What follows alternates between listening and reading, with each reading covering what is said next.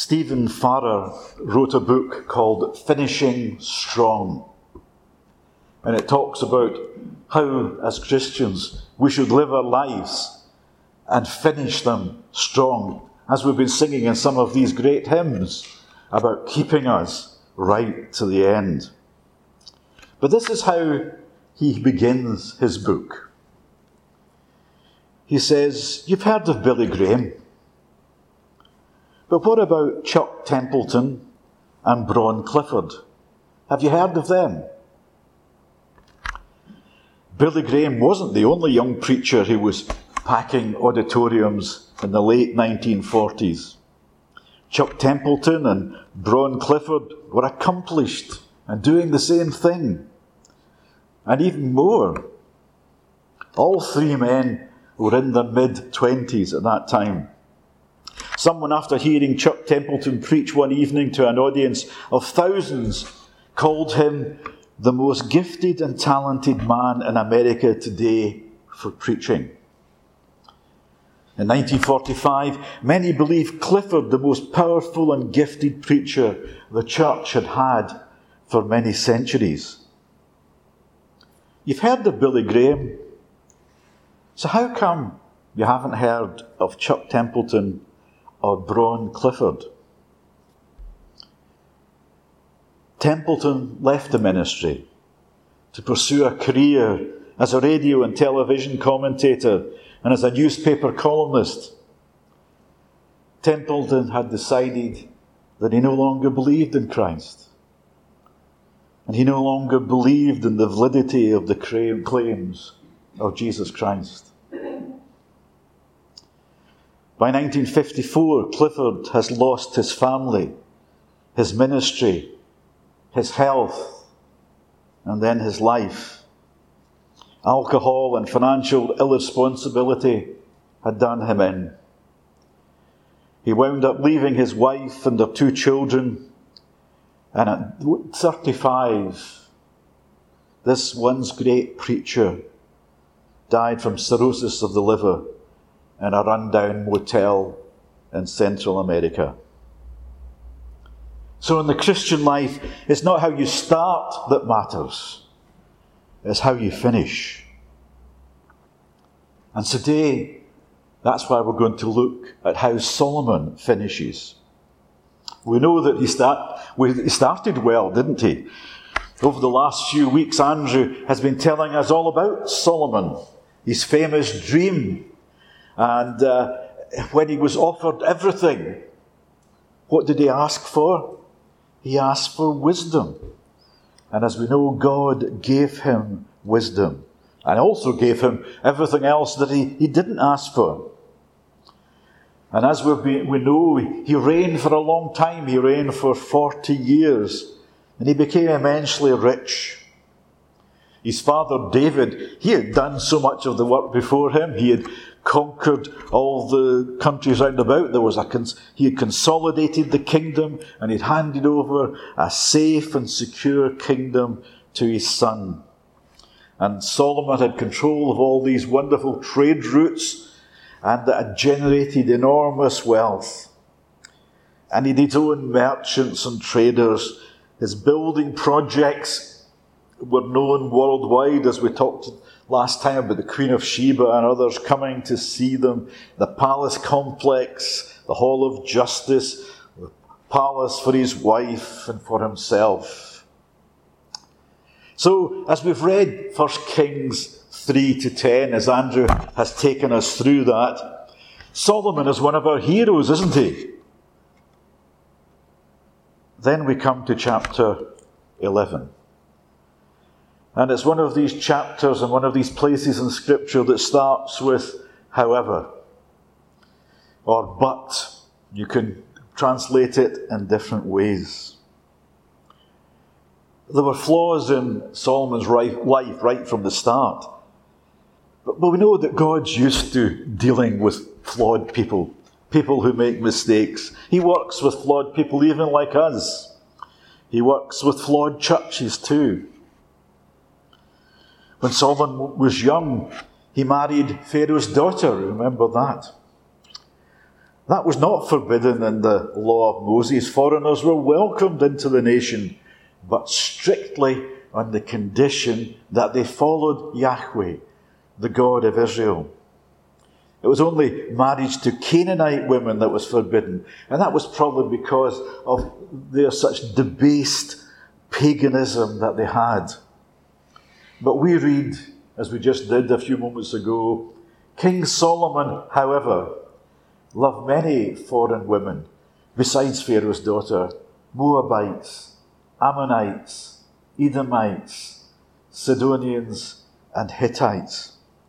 And these were from the nations that the Lord had told the, the Israelites, You must not intermarry with them, because they will surely turn your hearts after their gods.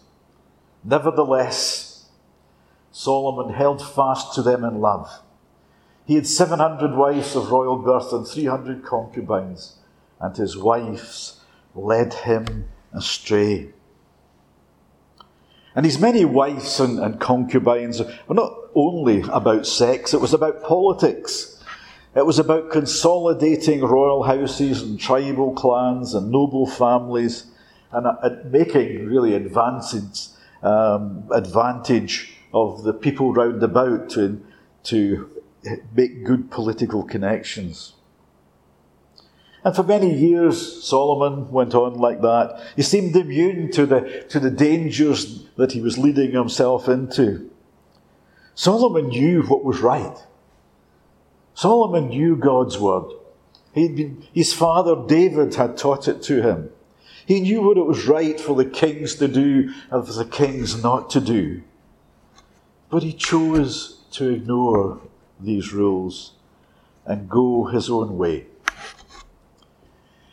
Historians tell us that the seeds of an empire's destruction are sown in its great days, and that the final decline is only a late expression of the earlier and fatal weaknesses that were already there. And I think that was certainly true for Solomon as his kingdom. Some of us may perhaps live with secret sin we live our life with many contradictions. And if that is the case, it will only be a matter of time. Perhaps a time when there's particular pressures in your life that these secret things begin to appear. Like Solomon, these seeds have just begun to germinate. It may be a forbidden relationship Maybe dishonesty in business. May just be lust or pride or greed. These things have brought down many strong Christians, stronger Christians probably than you and I. Solomon's wisdom gradually turned from ruling wisely to making political calculations. And these decisions often resulted in compromises with other religions and other gods. Solomon had crossed the line between wisdom and self reliance. We read there, hopefully. As Solomon grew old, his wives turned his heart after other gods, and his heart was not fully devoted to the Lord his God, as the heart of David his father had been. He followed Ashtoreth, the godhead of the Sidonians, and Moloch, the detestable god of the Amorites. So Solomon did evil in the eyes of the Lord. He did not follow the Lord completely, as David his father had done. On a hill east of Jerusalem, Solomon built a high place for Chemosh, the detestable god of, the, of Moab and for Moloch, the detestable god of the Amorites. None of that happened overnight. No one becomes thoroughly bad all at once. He began as Israel's golden boy, but he ended at the age of 60, really as a spiritual bankrupt. we thought everything was all right, it was all settled and organized and right when he had that marvelous dream and, and chose wisdom. But there seems to have been decline in Solomon's faith in God over the decades of his life. Solomon's father, David, well, we know that he fell many times, didn't he? We know that he did terrible things. We know that he failed, but he knew what to do about it. That's the difference. He knew that he had to confess his sin. He knew that he had to repent of his sin and turn away from it. Solomon just seemed to carry on in his sin year after year. And there is always consequences when we reject God's law. The parts of the, that, this chapter that we didn't read uh, predict the crumbling of the kingdom. And the rest of First Kings and, and really the rest of the Old Testament, the inevitable consequences of what happened here, the division and fall of the kingdom. God did promise that He would always be with His people, and He, he will keep these promises. But for the next few generations, there will be a struggle and conflict and many years in exile. There are obvious lessons for us here, aren't there? If it could happen to Solomon, it could happen to you and me.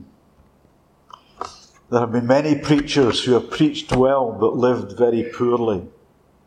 Evangelists who have filled thousands and then betrayed their trust. There are worshippers who have fallen in love with their own songs and ended in self worship. Church leaders who were once prominent but who are no, now nowhere to be seen. Each of us should carry, as it were, a grain of fear as we journey to heaven. What if we should fall by the way? We must daily, constantly stay close to God, pray for our futures as well as our present. We must stay humble and stay close to the Lord Jesus Christ. On a long road, there are many dangers.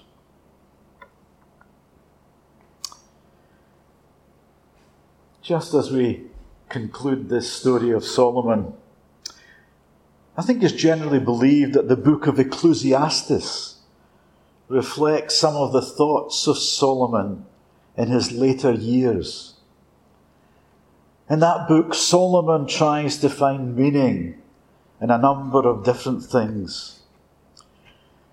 The book talks about how these things do not bring satisfaction in life. These things that Solomon put his trust in and were relying on rather than the living God caused him frustration and pain. Let's just look at some of them briefly. He tried education. He said, Then I applied myself to the understanding of wisdom and also to the madness and f- folly. But I learned that this too is a chasing after the wind. He tried to find it in pleasure. He said to himself, Come now, I will test you with pleasure to find out what is good. But that also proved to be meaningless. He tried to find it in alcohol. He said, I tried cheating myself with wine. He tried to find meaning in his accomplishments. As we know, he undertook great projects. He tried to find it in acquiring things. I have owned more herds and flocks than anyone in Jerusalem before me. I amassed silver and gold for myself. He tried to find meaning in his sex life. He said, I acquired a harem as well, the delights of a man's heart. So here we have Solomon trying to find meaning in education, pleasure, accomplishments, alcohol, things, money, sex. And then he summed it up like this I denied my heart nothing my eyes desired. I refused no pleasure. Yet when I surveyed all that my hands had done and what I had toiled to achieve, everything was meaningless. A chasing after the wind, nothing was gained under the sun. Solomon had more of these things than we could ever possibly dream about. But for him, it hadn't worked. He only found frustration and despair. There is only one place that we can find true meaning and lasting meaning. Everything else will leave us with that feeling of being thirsty again, wanting more and more. Remember what Jesus said to the woman at the well who had tried to find satisfaction in so many things. He said, Everyone who drinks this water, the water at the well that they were at, will be thirsty again. Whoever drinks the water I will give them will never thirst. Indeed, the water I give them will become in them a spring of water welling up to eternal life. We have been a bit hard on Solomon this morning. I think rightly so. But I think Solomon did learn his lesson. And when we come to the end of the book of Ecclesiastes, it's a bit like Solomon's journal. The last verse of the book of Ecclesiastes says this Now all has been heard. Here is the conclusion of the matter Fear God and keep his commandments, for this is the whole duty of man. I think that's where Solomon ended up. He made these many mistakes, as we know, but he came back at the end, I think, to say, Fear God and keep his commandments, for this is the whole duty of man. We too can end our lives in triumph and enter heaven with that warm welcome that's been promised to us. Well done, good and faithful servant. No doubt Solomon is there too, wiser than ever. Why should we risk being barely saved when we can live and die triumphantly with that living water that Jesus has promised us, our Lord and Saviour? Let us pray for the, the years that we have that lie ahead and for our last days on earth before these first days in heaven. Just as I was thinking of this this week, um, I just noticed this Facebook post that just came across, like so many others, don't they?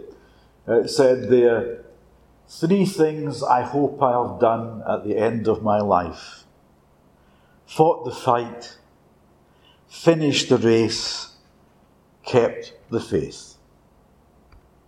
That was that lady's ambition. Three things I hope I have done at the end of my life fought the fight, finished the race, kept the faith. These, of course, are the last words of Apostle Paul. And we pray that they may be our desire now and for the rest of our lives.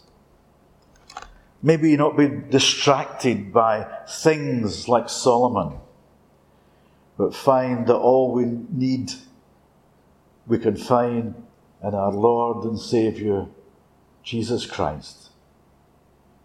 We pray that we may have that eternal spring of water springing up with us, enable us to, to fight, the, fight the fight to finish the race and keep the faith. May we have that grace as we live our lives day by day. Let's pray together.